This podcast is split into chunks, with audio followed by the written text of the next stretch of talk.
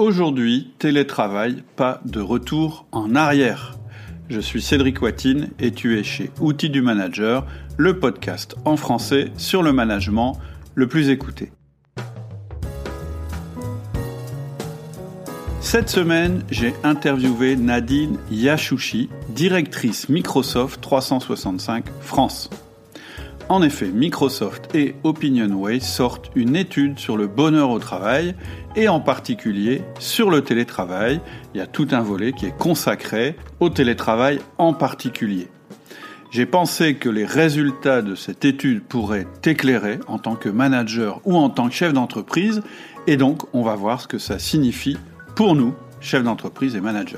Au programme, on verra les résultats de l'étude, les principaux impacts pour un manager ou un chef d'entreprise, et puis on discutera comment tirer profit du télétravail pour renforcer son management, sans oublier d'évoquer les pièges potentiels du télétravail.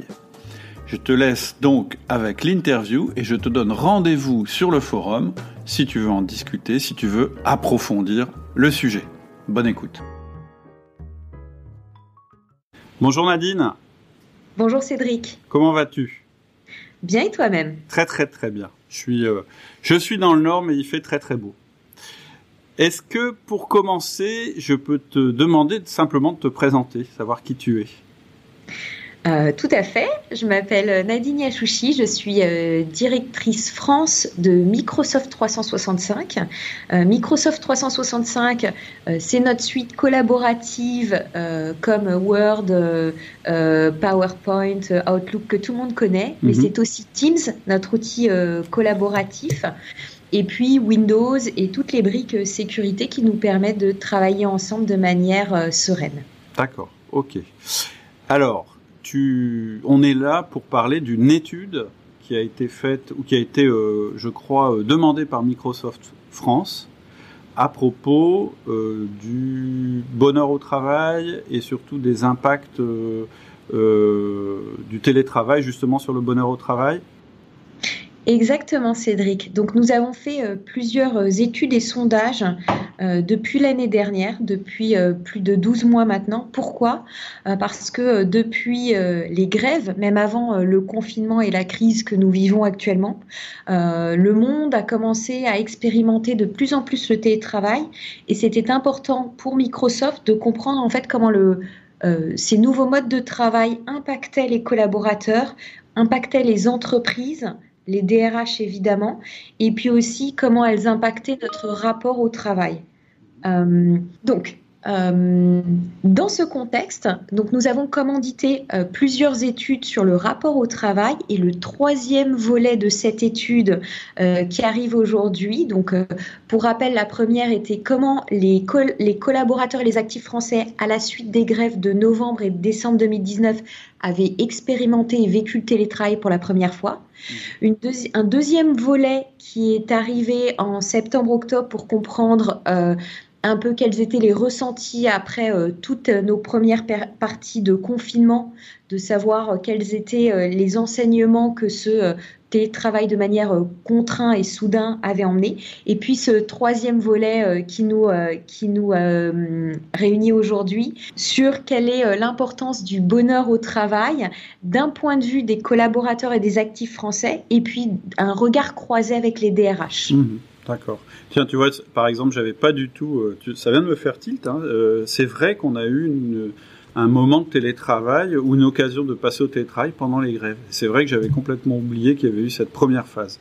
Pour moi, ça, la révolution du télétravail, enfin plutôt l'accélération du télétravail, c'était vraiment euh, lié à la Covid. Mais alors, elle avait été timide, mais très positif, surtout pour les euh, travailleurs qui expérimentaient le télétravail pour la première fois, mhm. car elle avait déjà débloqué dans, dans, dans, la tête de beaucoup de euh, managers euh, et euh, d'entreprise le fait que euh, le télétravail n'était pas un frein à la productivité, n'était pas un frein à la confiance, mais qu'au contraire, on pouvait très bien, pour certains métiers, télétravailler et être tout aussi performant en termes d'entreprise. Hmm, intéressant, intéressant. Et donc, vous avez interrogé qui, là, pour le, pour le, troisième volet, en fait, votre, le, le public que vous avez interrogé?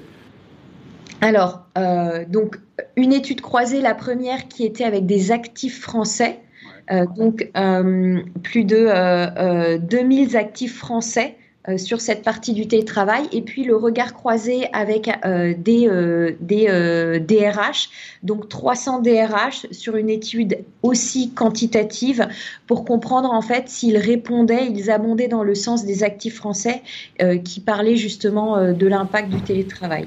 D'accord, ok, intéressant. Et alors, qu'est-ce que cette étude nous apprend?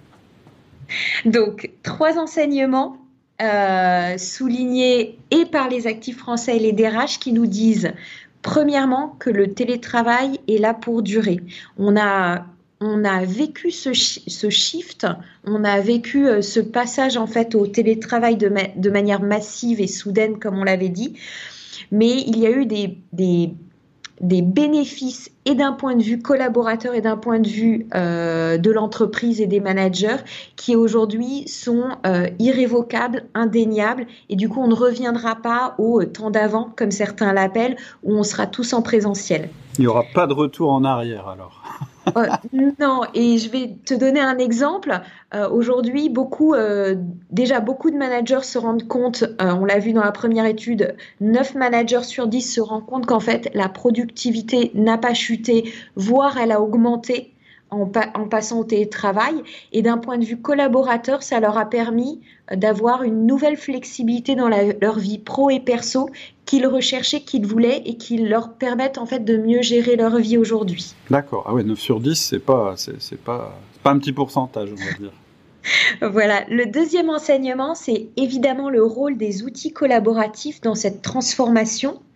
Euh, donc, il a été crucial, on, l'a vu euh, dès l'année dernière, pour euh, garder en fait le lien, le lien social et puis aussi la continuité du business de toutes ces entreprises.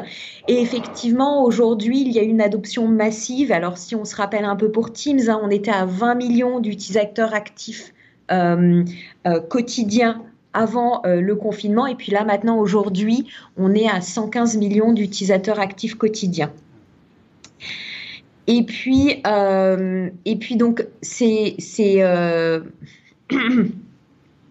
donc, et donc, troisième enseignement, euh, le lien social. Le lien social est plébiscité et il est vraiment remis en avant. C'est ce qui nous a quand même manqué pendant tout ce confinement. C'est quelque chose qu'on souhaite préserver et c'est aussi quelque chose d'indispensable pour le bien-être euh, et, le bonheur en fait euh, des collaborateurs aujourd'hui. D'accord, ok. D'accord, d'accord. Donc en fait, euh, ah oui, c'est en fait, oui, effectivement, il faut bien regarder les trois aspects, puisque le premier, il est plutôt très très en faveur du, télétravail. On reviendra pas en arrière parce qu'il y a plein de bénéfices. D'ailleurs, c'est amusant. Hein, j'avais fait une petite conférence là-dessus que je remettrai en lien justement où je mettais la liste. Et en fait, quand tu fais la liste des avantages du télétravail à la fois pour une entreprise et à la fois pour un salarié, d'un point de vue purement objectif, et peut-être un petit peu en mettant de côté le dernier aspect que tu soulignes qui est le lien social, je veux dire, voilà, c'est 99%, quoi. C'est vraiment, c'est vraiment massif. C'est-à-dire que il y a moins de risques liés au déplacement, moins de temps perdu, etc., etc. Il y a une productivité qui est accrue. Euh, ensuite, tu nous dis le rôle des outils collaboratifs. Bah, bien sûr, ça aurait été pas, ça aurait été impossible sans l'émergence des outils collaboratifs. Et le dernier point, qu'est-ce que ça veut dire en fait? Le lien social est plébiscité dans, dans, dans l'étude. Qu'est-ce que ça veut dire? Ça veut dire que les gens ont dit qu'ils avaient perdu quelque chose à cause du télétravail, ou est-ce que ça veut dire que le lien social a malgré tout pu être préservé. Qu'est-ce que dit l'étude là-dessus en fait?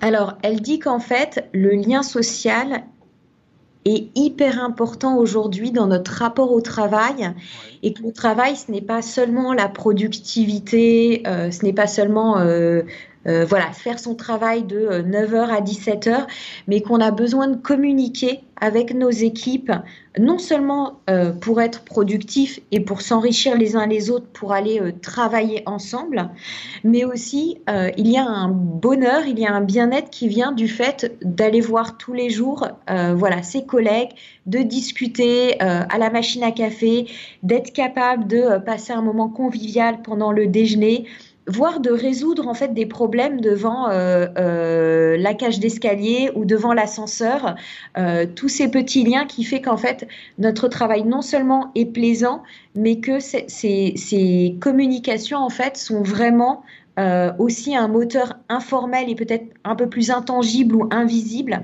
de notre productivité. D'accord, ok, c'est intéressant. C'est-à-dire qu'en fait, il y a, des choses euh, peut-être moins systématiques et moins mesurables qui sont toutes les petites connexions, les petits liens qu'on fait entre soi et, l'attrait aussi pour, euh, pour une forme de communauté en fait. L'entreprise peut être perçue comme une communauté.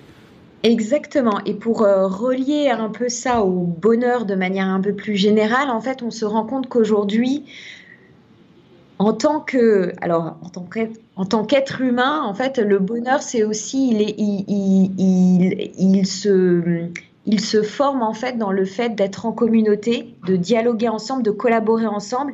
Et effectivement, un travail qui nous épanouit, c'est aussi pour la majorité en fait euh, des actifs français, c'est aussi un endroit où on se sent bien en communauté, où on échange, on discute. Et du coup, en fait, ce lien social donc que les euh, aujourd'hui que les entreprises euh, préservent et essayent de, de, préserver au maximum, il est vraiment important pour la motivation, pour la rétention euh, euh, des collaborateurs et puis, et puis pour la culture d'entreprise, puisqu'il est le véhicule aussi d'une certaine culture d'entreprise. Tout à fait. En fait, chez Outils du Manager, on parle souvent des deux R du management. On dit un manager, si on veut vraiment simplifier et dire, bon qu'est-ce qu'on attend exactement d'un manager? Bah, Deux R, les résultats et de la rétention. Et en fait, c'est quelque part ce que tu viens de dire, c'est-à-dire qu'il y a à la fois effectivement la productivité, la production de résultats, le fait d'avancer sur des, des, dossiers, etc. Mais il y a aussi le fait de ne pas perdre son équipe en route. C'est-à-dire que effectivement, en étant ultra productif, en supprimant peut-être tous les moments de détente, etc., on va réussir à obtenir un résultat légèrement plus rapide. Mais finalement, dans le long terme, on va le payer, on peut le payer très très cher parce qu'on n'aura plus de rétention, on va perdre des collaborateurs, on devra en, intégrer de nouveaux qui n'auront pas tout à fait la même culture de l'équipe et donc il faudra les réintégrer, etc., etc. Et en fait, on va finalement assez rapidement perdre ce qu'on avait, ce qu'on avait gagné au départ.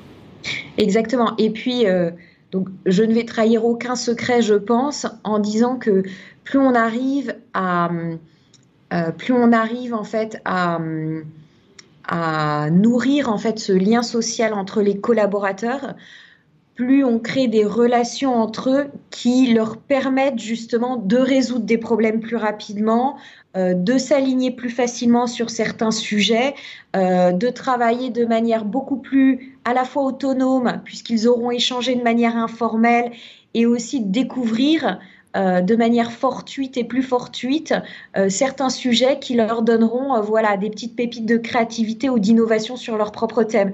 Donc c'est aussi au-delà du fait de bien s'entendre ensemble, c'est aussi ce qui nourrit en fait l'innovation, la création du groupe.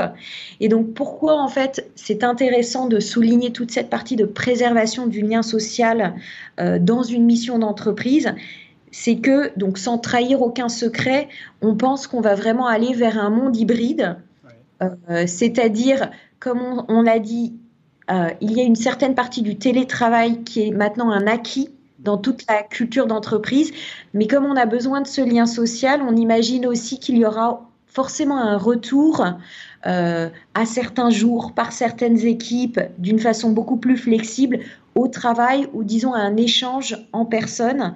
Et donc que le monde d'aujourd'hui c'est même plus le monde de demain est fait justement de ces moments où on va au travail où on va au bureau ou ailleurs pour se rencontrer, échanger, tisser ce lien, co-construire, co-créer.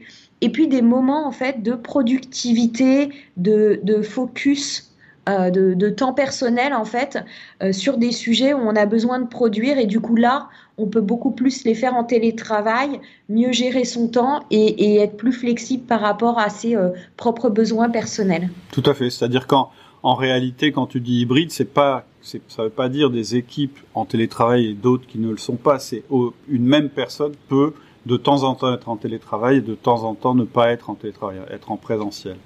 Et, et c'est une des choses dont on avait un, petit peu discuté d'ailleurs chez Outil Manager aussi. C'est un petit peu, c'est un petit peu, ça rejoint une étude qui avait été faite sur euh, sur les gens qui travaillent sur plateau, tu sais, dans, dans des bureaux paysagers, où finalement on s'était rendu compte que bah, c'était pas forcément la forme idéale de travail, y compris au niveau relationnel, parce que ça pouvait perturber et ça pouvait créer d'autres tensions.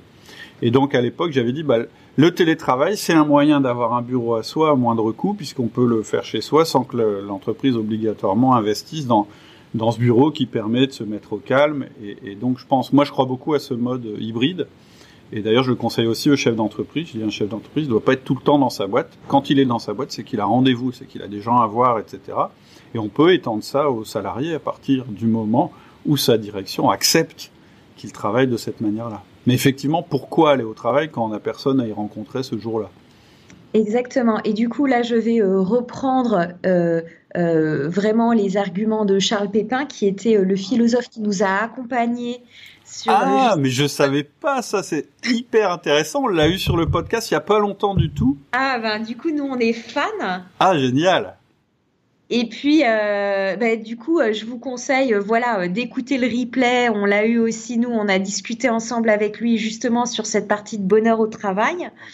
Et, et, un des, un des, une des, des, phrases donc qu'il cite et je trouve qu'elle est très intéressante, c'est finalement ce mode hybride nous permettra d'être paradoxalement plus présent, c'est-à-dire plus présent quand tu as besoin de t'isoler pour mieux travailler, avoir ce temps, tu es beaucoup plus euh, focalisé sur ce que tu fais, mais aussi quand tu iras euh, voir tes collaborateurs, tes collègues, ton équipe, tu seras plus présent avec eux parce qu'il y aura une vraie intentionnalité derrière le fait d'aller au travail. On n'ira plus de manière mécanique, mais on ira pour rencontrer euh, un Cédric, une Capucine, et du coup pour avoir un vrai échange avec eux. Tout à fait. Je pense que ça parle aussi euh, de, de, de la différence entre du travail ou du management diffus et du management concentré. C'est-à-dire que moi, moi, je crois beaucoup, euh, il y a un outil dont on parle tout le temps, hein, qui est le 1 à 1. Moi, je crois beaucoup à cette forme de communication.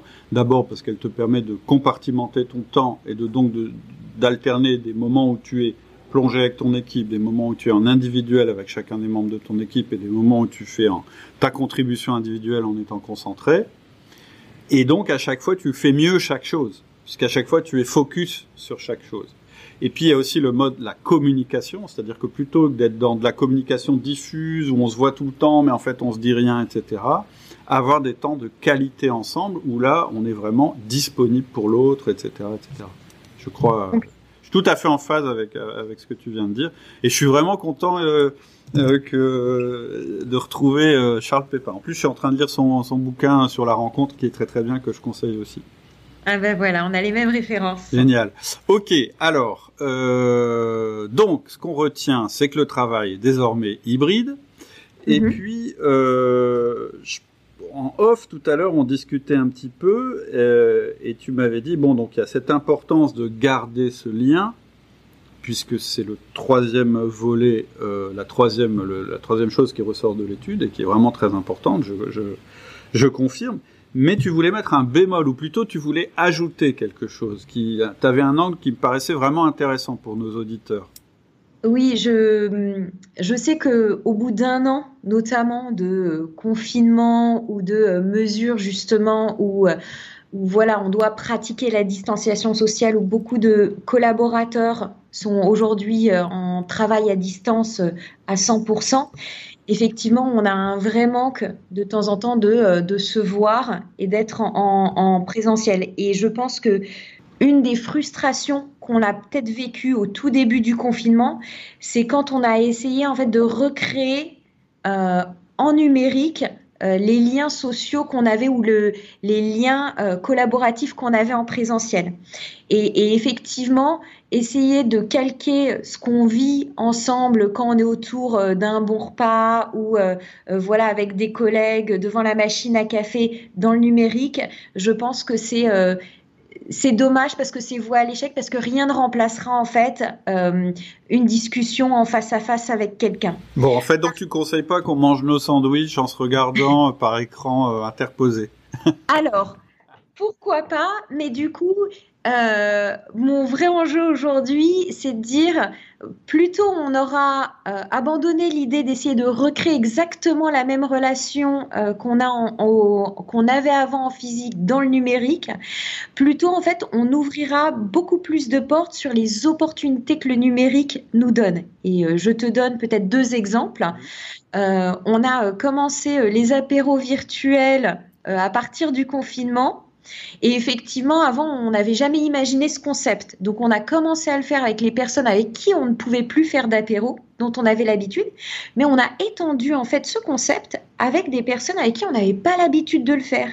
Typiquement, moi, je l'ai fait avec de la famille qui se trouve euh, en dehors de la France. Et je le vois aussi sur le monde professionnel, des moments de socialisation qu'on a aujourd'hui avec des équipes qui se trouvent aux États-Unis, en Allemagne. Et donc aujourd'hui, avec cette capacité que le numérique nous apporte, d'être capable en fait de passer un moment sympa avec des personnes, voilà, qui ne sont pas euh, ici et maintenant présente, et même pour ne pas aller chercher plus loin avec des personnes dont les euh, contraintes familiales ou personnelles ne permettent pas de passer ces temps euh, un peu conviviaux, aujourd'hui en fait le numérique nous ouvre cette porte. Et du coup, si on arrête de vouloir faire du numérique ce qu'il n'est pas, c'est-à-dire euh, un moment d'échange en physique, on se rend compte qu'on peut l'utiliser de plein de manières. Tu parlais tout à l'heure d'un déjeuner devant le PC ou avec un sandwich. Mais euh, je te donne un exemple. Euh, aujourd'hui, on abuse des gifs. Euh, voilà, dans nos discussions, quelque chose qui n'existe pas en physique et avec quelque chose qui, voilà, qui nous égaye, qui nous fait sourire dans la journée. Euh, et, un autre exemple, par exemple, euh, sur Teams, euh, je pense qu'on le sait, on a la possibilité de mettre des petits cœurs, des sourires, voilà, des émoticônes sur les commentaires.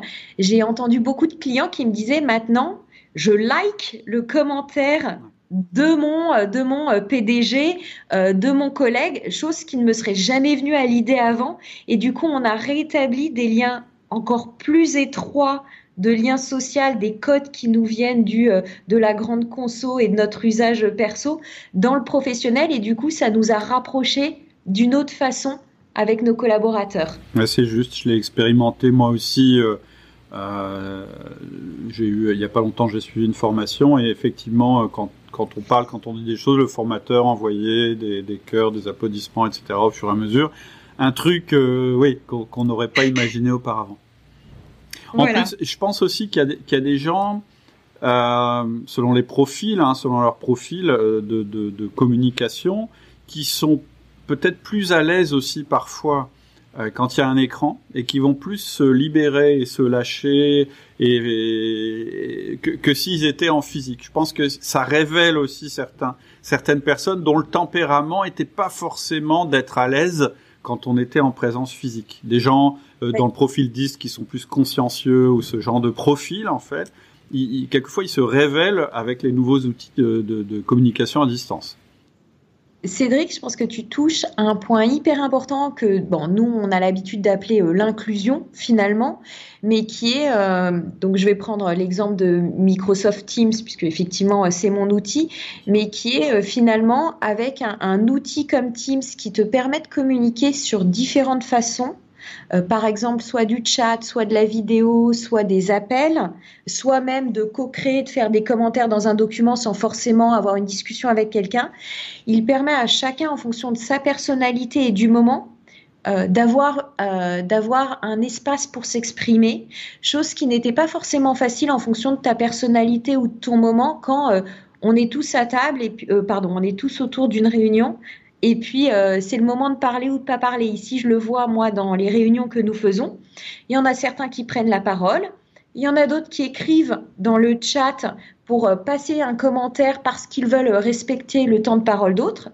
Et puis, il y en a d'autres, par exemple, qui vont lever la main parce que euh, veulent parler, mais ils ne veulent pas parler tout de suite, mais ils veulent quand même qu'on les entende. Et du coup, cette espèce de couteau suisse de communication que le numérique nous apporte permet à toutes les personnalités, on l'espère, de mieux s'exprimer, alors qu'avant, en présentiel, on avait peut-être, voilà, une seule façon de le faire. Les gens qui euh, qui sont habitués un petit peu à parler plus fort que les autres. Et, Exactement. D'ailleurs, on a vu ça aussi. Euh, je me souviens, euh, moi, ça m'a ça m'a marqué au début. Euh, effectivement du, du, confinement, quand les, les, les, journalistes et les hommes politiques discutaient, euh, ils avaient tendance à, à, à bien attendre que l'autre ait terminé avant de reprendre leur discours, etc. Ce qui n'est pas forcément le cas quand ils sont l'un en face de l'autre. Euh, je trouvais ça plus agréable moi, pour ma part. Euh, c'est très très intéressant aussi le fait de pouvoir mélanger euh, de la parole et de l'écrit. Euh, nous, on le faisait, euh, on le faisait déjà en, physique, c'est-à-dire qu'on utilisait un outil qu'on appelle le parking, et où on disait, bah, si vous avez des choses à dire, mais vous voulez pas interrompre le, le, le déroulé de ce qu'on vous présente, on les note sur un tableau et on s'engage à la fin à revenir sur, sur chacun des sujets pour le résoudre et ça permet de pas interrompre la personne qui est en train de qui suit le fil de la réunion.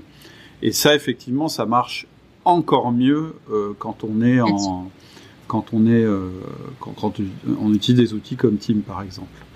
Euh, oui, vas-y. Alors j'allais dire, et au-delà de l'écrit en plus et de la parole, le fait de pouvoir euh, liker, euh, donc tu sais, le fait de pouvoir mettre un petit pouce sur un commentaire, ça permet même à des gens qui ne s'expriment pas pendant une réunion euh, de noter le fait qu'ils sont d'accord avec telle ou telle opinion sans forcément prendre la parole pour répéter une phrase qui a déjà été dite et, du coup de, faire valoir leur opinion au même titre que les autres. Hmm. Un autre avantage très important, puisqu'on est là-dedans, c'est de pouvoir enregistrer une réunion, c'est-à-dire que les personnes qui sont pas en présentiel peuvent toujours, euh, et, et qui n'auraient pas eu forcément d'ailleurs euh, à y être, mais néanmoins auraient besoin d'être informées, peuvent revisualiser euh, une réunion euh, par la suite. Et puis il y a le mode aussi asynchrone qui permet plutôt que de, de faire une présentation euh, avec tout le monde présent, de faire la partie présentation en mode asynchrone, c'est-à-dire elle est enregistrée, chacun la regarde. Par contre, au moment où on en discute et où on prend des décisions par rapport à cette présentation qui a été faite, là on peut être en synchrone tous ensemble. Et, et, pour aller dans ton sens, maintenant, en plus de l'enregistrer, d'avoir des outils comme le transcript, ça te permet même de savoir s'ils ont parlé de ton projet pendant cette partie. Donc, tu es encore plus productif, en, enfin, ou tu, disons que tu, tu, gères mieux, encore mieux ton temps parce que tu regardes si le projet euh, papillon euh, a été cité pendant euh, cette réunion. Et sinon tu peux te dire ben voilà euh, du coup euh, si mon si mon projet n'a pas été cité je peux me dire que je la visionnerai un peu plus tard. Et du coup tu peux aller même encore plus droit au but voilà euh, dans tes sujets. Extrêmement intéressant. Et, et puis on n'évoque pas parce que c'est peut-être pas encore une technologie qui est tout à fait au point j'en suis pas sûr la traduction simultanée avec des sous-titres quand on a des équipes qui sont euh, qui sont multi euh, multilangues en fait. Alors euh, voilà, ça existe, mais pas encore dans toutes les langues et dans tous les points. Mais c'est aussi une voilà, c'est aussi une super une, une super invention.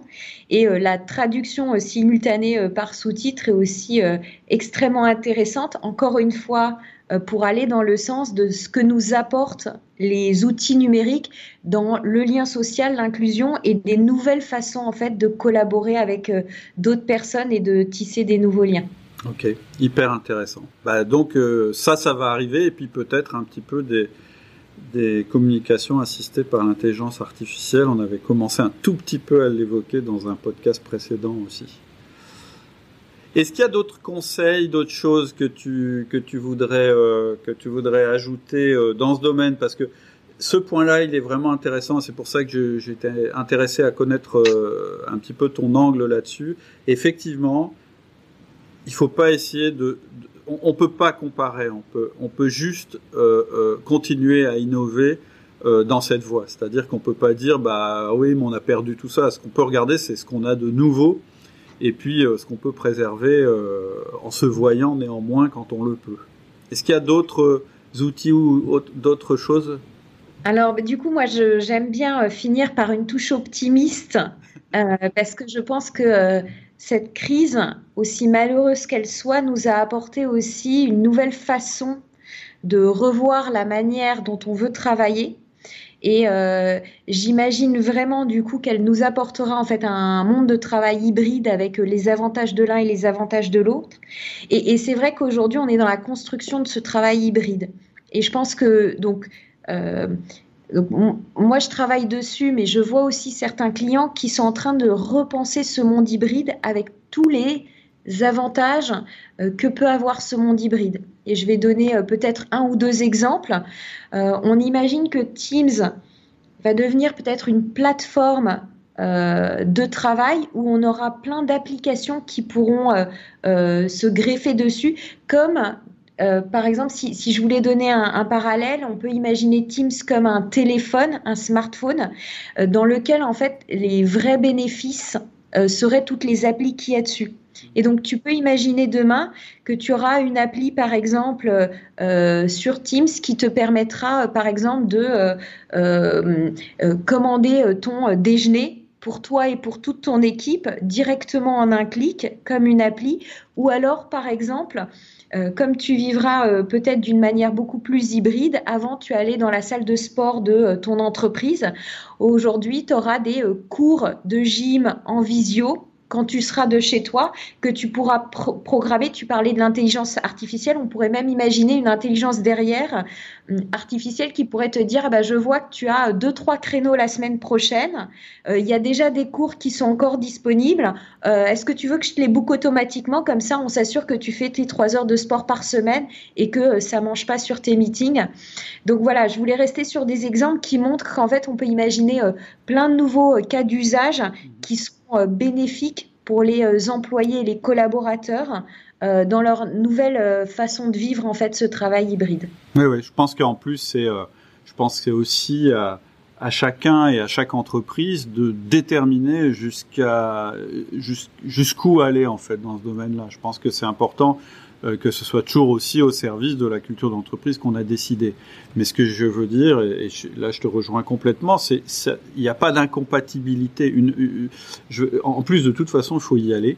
Et donc, autant prendre les meilleurs aspects de cette chose-là. Après, on en a déjà parlé aussi, et c'est pas l'objet aujourd'hui, mais il y a des garde-fous, il faut faire attention, parce qu'effectivement, tu l'as souligné, c'est le premier constat de, de, de votre étude, c'est de dire que la productivité est en hausse mais il faut pas oublier que avant, on allait au travail, ça démarrait à 8 heures et ça finissait, allez, peut-être à 18 heures ou à 17 heures. Là, le risque, c'est quand on est chez soi et qu'on est en on est dispo en permanence. Et je pense que là aussi, il y a des nouvelles règles et des, des nouveaux usages à mettre en place. Et c'est vraiment la responsabilité de l'entreprise euh, et du salarié euh, de, de, savoir se, j'irais, se discipliner par rapport à ça. Parce que sinon, on peut travailler non-stop. Hein. C'est assez simple. Hein et c'est assez dangereux et ça va pas dans le sens de la productivité au final. Enfin, en tout cas, moi, c'est une conviction euh, euh, que j'ai ancrée euh, assez profondément. Ok, bah écoute, c'est passionnant. merci beaucoup d'avoir participé au podcast, Nadine. Est-ce que si les, les, auditeurs veulent aller plus loin ou s'ils veulent peut-être peut-être voir euh, le replay dont tu parlais, etc. À quel endroit en fait ils peuvent trouver tout ça? Euh, Ils peuvent le voir dans notre, euh, sur notre site Microsoft. et sur LinkedIn, sur notre compte LinkedIn, le, replay sera disponible. Il s'agit d'un replay sur le, donc, le bonheur au travail avec Charles Pépin, notre, notre philosophe. Et puis, nous avons aussi eu euh, Opinionway qui décrypte un petit peu les chiffres, euh, euh, Segus qui est une entreprise qui accompagne aujourd'hui le changement d'entreprise et un témoignage d'Orange. Donc parce que avec 80 000 employés et, et, collaborateurs avec des profils tellement divers, le témoignage est hyper intéressant. voilà. D'accord. Ce qu'on va faire peut-être, c'est que tu pourras m'envoyer les liens et je les intégrerai. On a un forum euh, c'est pas toujours évident de mettre des liens en descriptif du podcast, on est limité, mais par contre, je mets toujours le lien vers notre Ah bah, forum très bien. et, et je remettrai tous tes liens, tous les liens que tu me communiqueras, comme ça les, les auditeurs pourront aller creuser le sujet s'ils en ont envie et en discuter sur le forum s'ils en ont envie. Volontiers. Merci Cédric. Je te remercie infiniment et je te souhaite une bonne journée. À toi de même. Merci. Voilà, c'est tout pour aujourd'hui. J'espère que la conversation t'a plu, qu'elle t'a donné toi aussi envie d'avancer en tant que manager. Si tu veux rejoindre la communauté, il y a vraiment deux choses à faire. La première chose, c'est de t'inscrire à mes mails privés. Pour ça, il faut aller sur le site www.outils du manager. Et la deuxième chose, c'est de rejoindre le forum. C'est gratuit. Ça te permettra de te présenter et puis de poser toutes les questions que tu as toujours eu envie de poser sur le management sans jamais oser les poser. Et pour ça, il faut aller aussi sur le site outils du manager www.outildumanager.com. À bientôt. Au revoir.